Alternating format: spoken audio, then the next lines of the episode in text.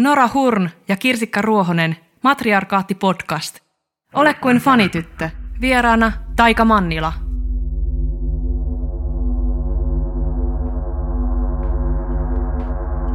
Mä oon kuunnellut räppiä siis aina. Että ihan, ihan lapsesta asti on kuunnellut räppiä. Mm-hmm. Ää, Ai Backstreet Boysin lisäksi. Backstreet, Backstreet Boysia mä oon fanittanut ryhmäpaineen takia. Sitten... Niinhän sä sanot. Sitten no, kyllä Nick Carter on silleen, ja ne, musta on upeet, että nykyään keskiakaukset jäbillä ja sellainen Nick Carter tukka on tullut takaisin, koska se herättää musta lämpimiä tunteita. Joo. Myös ehkä erottisia. No niin, palappa sen Niin, cool girl. Useinkaan siis mua ei ole niin kuin nähty rap-fanina.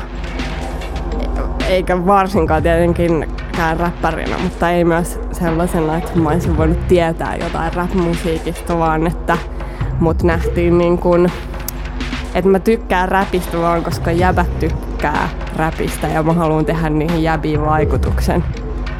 Mutta sit, tai sit, Onnistuitko tekee? Kyllä, kyllä mä uskaltaisin väittää, että mä onnistuin tekemään vaikutuksen ja, ja sittenhän, sittenhän mua alettiin pitää cool girlina sellaisena. Mä en, mä en ollut kuin muut tytöt. Mä olin, siis mähän olen harvinainen kukkanen tyttöystäväksi vain heitä varten. Näitä miesrap-faneja varten. Hyvät matriarkaatin kuulijat, Adik ja feministi-ikoni.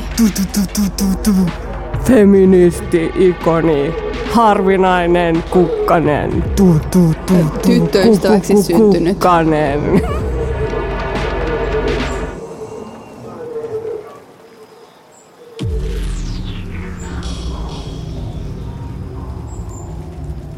Mä en kutsuisi itteni faniksi tai että et jos mä esim. tapaisin bäkkärillä jonkun ihailemani artisti, niin en mä sanois silleen, että, että mä oon sun fani, vaan että ehkä, että sä oot inspiroinut mua ja oot mulle iso esikuva.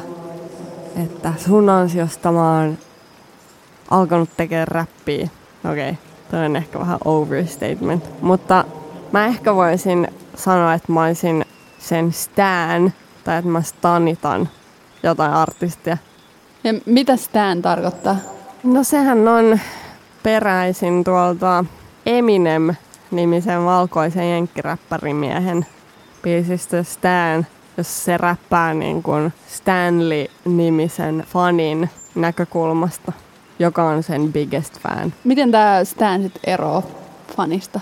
No mä ainakin ajattelen, että se on vähän kuulimpi. Että Stan on ehkä vähän aktiivisempi toimija.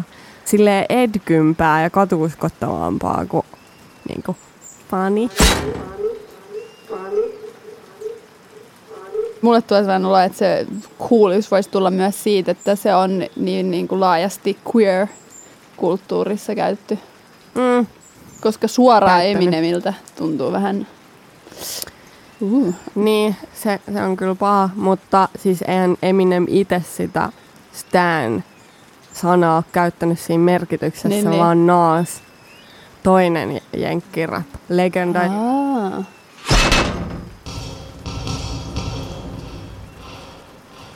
Siinä Stan musavideossa tai siis siinä niinku biisissähän myös Eminem lukee sitä Stanin lähettämää kirjettä, jossa se kertoo, että se on biggest fan ja että silloin kaikki jotkut mixtapeit ja, ja CDt ja se on käynyt aina keikalla, kun Eminem on tullut sinne sen kaupunkiin. Ja mutta se on pettynyt, koska se on myös lähetellyt niitä fanikirjeitä, joihin Eminem ei ole vastannut ja sitten kaiken huipuksi se on ignorannut Stanin ja sen jonkun veljen tai pienen siskon tytön, tai kun pojan tietenkin ei herraistus mitään tyttöä, mutta siis ignorannut ne keikkapaikan ulkopuolella ja kun ne on ollut pyytämässä nimmaria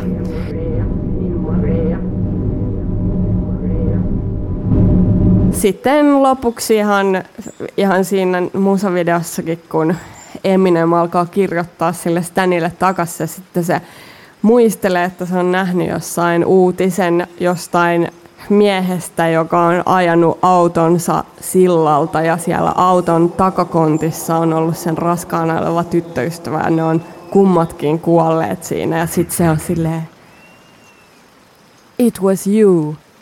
Damn.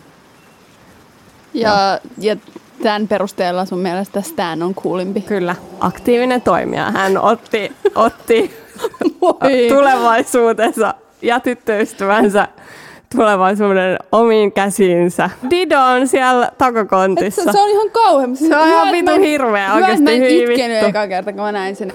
Ja fanitus oli fanaattista. Joo, kyllä. Ja Stan on ok. Skirt,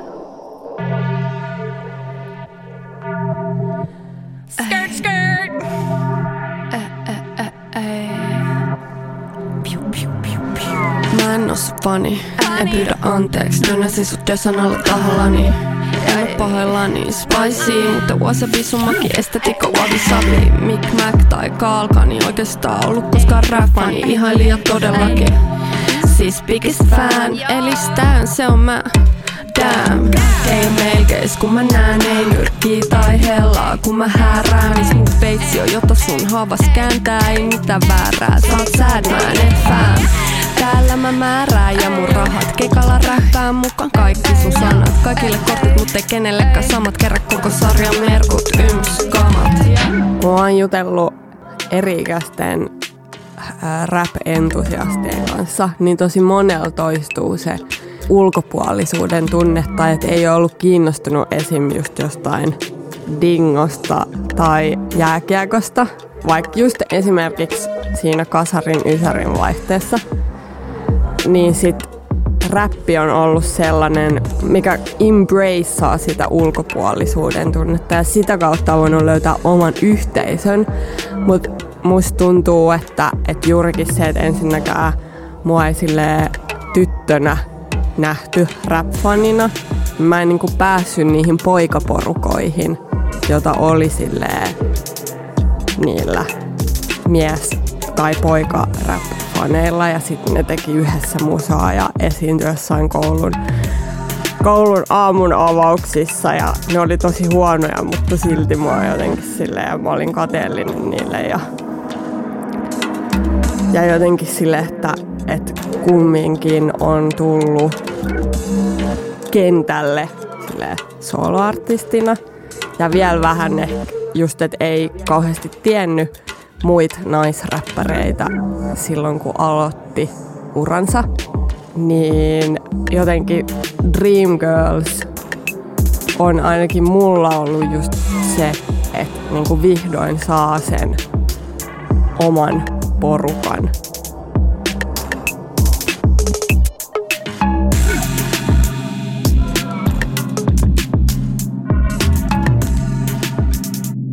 Mä oon Taika Mannila, 32-vuotias taiteilija Helsingistä. Mä oon osa Dream Day Duoa, joka on toiminut nyt viisi vuotta. Teidän kanssa ollaan tehty Dream Girls-projekti. Onko sulla ollut mitään ennakkoluuloja faneja kohtaan? Mä oon identifioitunut itse aina faniksi. Että se on sellainen termi, mitä mä käytän itsestään. Että aina kun mä innostun jostain tai ihailen jotain tyyppiä, niin sit mä oon heti fani. Se on pienestä pitäen ollut sellainen joku tapa tutkia omaa identiteettiään ja sitten sellainen merkki siitä, että on innostunut jostain ja että on ihmisiä, ketä katsoo ylöspäin, että löytää myös jonkinlaista representaatioa jollekin omille unelmilleen jossain tai jostain, mikä on musta tosi tärkeää. Kirsikka just puhuu siitä, että, että se ei voisi mennä sen idoleille sanoa, että hän on fani, vaan just silleen, että hei mä oon inspiroitunut susta ja, tai että sä oot mun esikuva, mutta jotenkin nimenomaan se fanitus tuntuu jotenkin vähättelevältä. Mm. Ei, ei silleen niinku vähättelevänä, vaan jotenkin mä ajattelen, että siinä ei niinku se mun tavallaan aktiivinen toimijuus välity samalla tavalla. Mu- mulle sä näyttäydyt sellaisena Suomen The Rihanna-fanina. Sähän pidit näyttelyn myös Rihannan 365 Rihanna-piirrosta. Mistäs tää? Ihan eka sellainen mun mega fanitus on ollut ala-asteella Spice Girls. Se oli eka kerta, kun jotenkin innostui siitä, että millaista voi olla, olla nainen. Että oli itse kuitenkin niin paljon nuorempi ja sitten näki, että onko tuollaista olla aikuinen, että sulla on kaikki kuulee kavereja ja sitten kaikilla on se oma juttuunsa, mutta sitten yhdestä ottaa tällainen supergroup. Ja sitten toisen kerran ehkä, kun mulla tuli niin tollainen olo, oli just kun mä löysin Rihannan. Öm, ja mä rupesin fanittaa sitä aika aikaisessa vaiheessa, sellaisessa vaiheessa, että hirveän moni mun kaveri ei fiilistellyt sitä mitenkään erityisen paljon. Sitten mä muistan, että mä kerran menin yksin Hartwell Areenalle katsoa Rihannaa, kun mä olin saanut hustlattua jonkun yhden lipun. Ja sitten mä olin niin onnellinen siellä yksin katsoa mun niin lempiartistia. Ja sitten yhtäkkiä maailma alkoi vähän silleen catch up. siitä, siitä tuli vuosien aikana isompia isompia laajens leffoihin ja meikkiin ja vaatteisiin. Ja nyt tuntuu, että, että Rihannasta on tullut niin sellainen yleinen mm. idoli tai niin yeah. iso, että kaikki mm. tavalla tai toisella fanittaa sitä, että vaikea löytää ketään, joka ei tykkäisi siitä. Niin sit mä oon tämän mun fanittamisen kanssa, että I'm OG, että mä oon niinku aina semmoinen. Day one. Mutta toi on musta tosi mielenkiintoista, että jos niinku, äh, mietitään hierarkioita, niin se on aina tosi tärkeää, että mä oon ykkösfani. Mä niinku oikeasti ymmärrän tätä. Mä huomaan, että mulla itsellä kanssa on niinku skidisti ollut ongelmia sen niinku fani-sanan kanssa ja jotenkin on halunnut olla mieluummin asiantuntija mm. kuin silleen fani. Ja sitten sitä niinku asiantuntijuutta on just niinku hakenut sillä, että mä ymmärrän, mä oon tässä sisällä ja syvällä. Mä löysin sellaisen amerikkalaisen rock-toimittajan kuin Jessica Hopperin tweetin. Se on tweetannut joskus, että try replacing the world fangirl with the word expert and see what happens. Ja toi on niin hyvä, mm. koska kyllähän mustakin voisi käyttää sanaa, että mä oon Rihanna asiantuntija, koska mm. mä oon niin kauan seurannut sitä, mä oon niin kauan kuunnellut sitä, niin kauan tutkinut häntä niin ilmiönä, niin kyllä mä silloin oon asiantuntija. Ehdottomasti. Mutta koska mä oon samaistunut siihen fani-identiteettiin koko mun niin. elämän, niin tai se ehkä sitä voi alkaa käyttää tittelinä. Niin, niin. asiantuntija mm. vai fania, kumpaa? Niin kuin fania, silleen, niin kuin, että että niin, et siitä poistaisi sitä sellaista, niin sellaista alemmuuden sitä tunnetta. sinne ja... asiantuntijuuteen. Mm. Ja mä jotenkin itse haluaisin ajatella just faniutta enemmän sellaisena aktiivisena niin kuin katsomisena. Silleen. Mm. Sitten mä mietinkin silleen just Rihanna 365, että sehän on myös tietyllä tavalla sellaista esineellistämistä ja kattomista.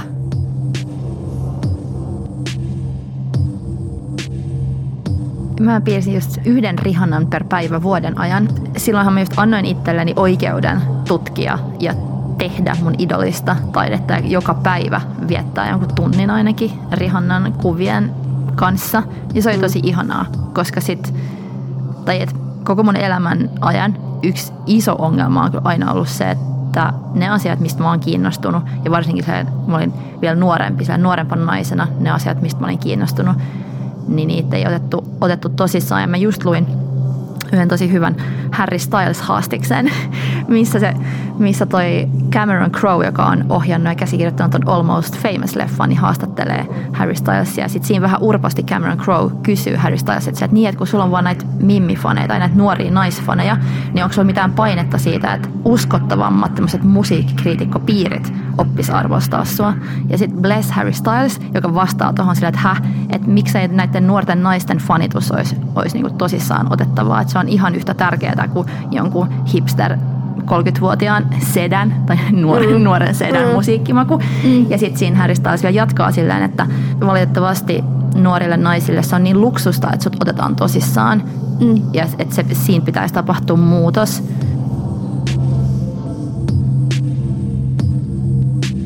Iina Mikkolahan on puhunut tästä paljon kanssa, että se, se haluaa ja sen pitää saada näyttää se, että miltä se näyttää ja mm. olla tietyllä tavalla jotenkin naisellinen ja tyttömäinen, mutta silti se pitää ottaa tosissaan. Tai, tai ainakin se, että ei tarvitsisi koko ajan olla se fiilis, että pitää jotenkin tone down, mikä se mm. olisi suomeksi, jotenkin himmentää tai hillitä sitä jotain tyttöyttä tai naisellisuutta.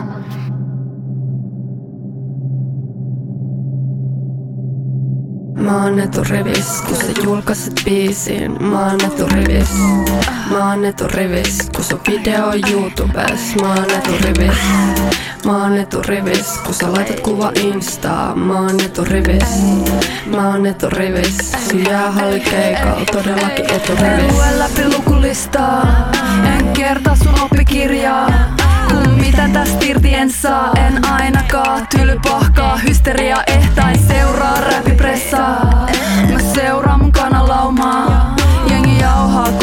flexaa. Luule et ne sanat merkkaa, et ota neksä vaan blessaat Kun oikeesti ite blessaan. Tien mikä on kova paskaa. Tien mitä voi eteen passaa Ja mikä todellakaan tu koskaan natsaa. Enkä jaksa jos kapteeni käskee Mittari. Kertoo kyllä jos lämpee Ja sen kyllä näkee milloin lähtee. Ja mä ääni kähen kun on eturivis Pitis ihan mitä vaan sä teet. Mä oon eturivis, kun sä julkaiset biisin.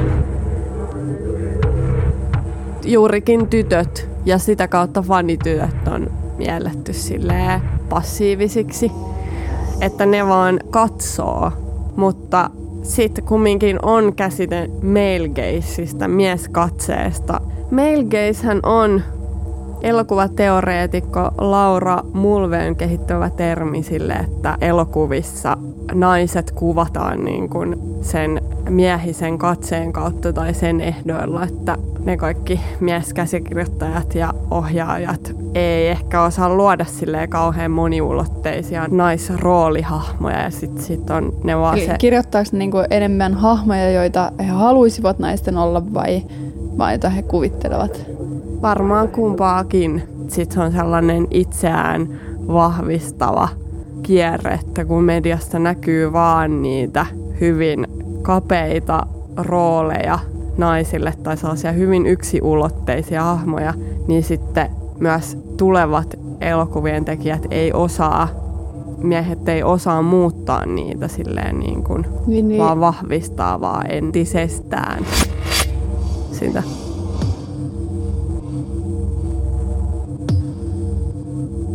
Mä oon ymmärtänyt, että tässä myös käy niin, että kun naiskatsoja katsoo pelkästään tietyn näköisiä naishahmoja tai tietyn tyyppisiä, niin sitten myös niin kuin naisena kokee, että aa, tällainen nainen siis on, tai ainakin tällainen naisen pitäisi olla. Mm, ja sitten toistaa sitä myös itsessään. Niin ja sitten myöskään, koska representaatiolla on väliä, niin kun ei näe niitä aktiivisia toimijoita, niin sitten, Ja myös itse niin usko, niin. että voisi olla aktiivinen. niin kyllä vaan. Mut fanitytöthän katsoo ja katsookin niin saatanasti ja kuluttaa, että on, olisiko se oikeasti niin, että fanit on niitä todellisia vallankäyttäjiä. Esimerkiksi Frank Sinatrahan on tästä modernista fanityttökulttuurista ensimmäinen esimerkki. Ajattele vaan, että Frank Sinatra on se fanityttö. Frank Sinatra on se, se vasta ensimmäinen vasta fanityttö. olikin. No se vasta olikin, kuule, ja se kulutti ja katsoi. No niin. Kyllä. Ja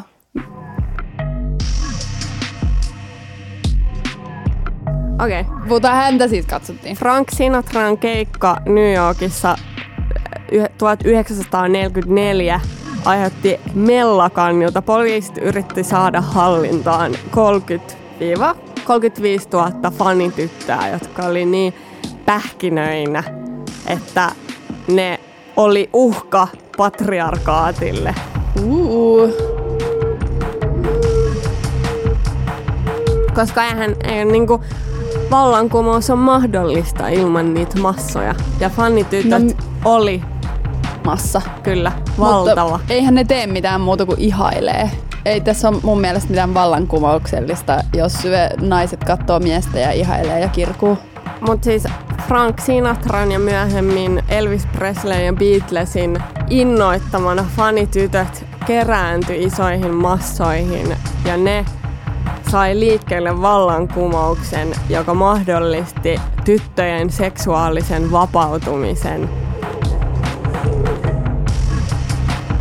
Ja samalla tavalla edelleenkin fanitytöt on ne, jotka ohjaa kulttuuria ja jota sitten ne levyyhtiösedät seuraa. Et fanitytöllähän on ihan sikan enemmän valtaa kuin jollain kriitikoilla, jotka vaan inisee jossain Hesarissa. Joku ehkä lukee ja joku ei.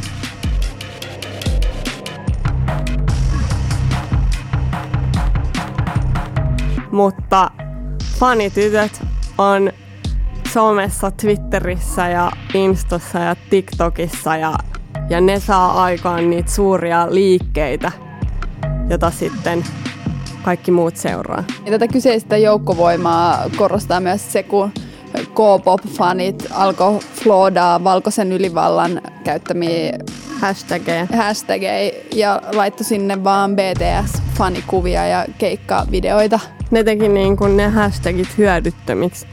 Ja samalla tavalla esim. myös kuin Jenkkien eri osavaltioissa eri.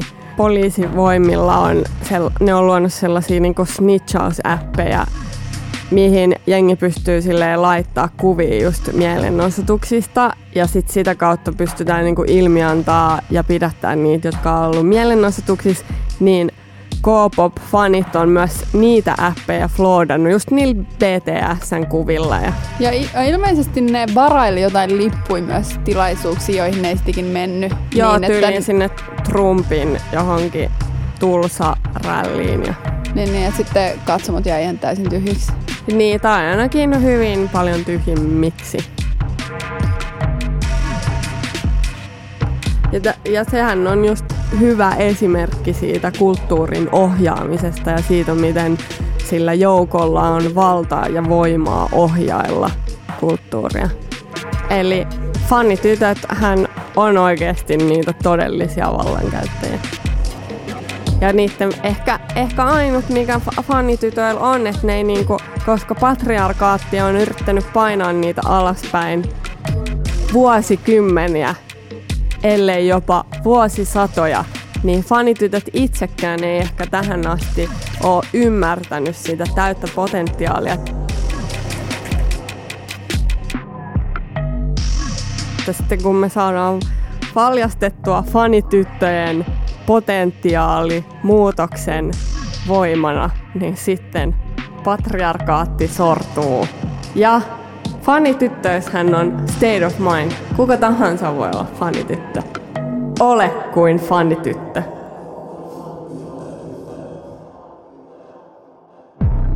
Binäärinen sukupuoli.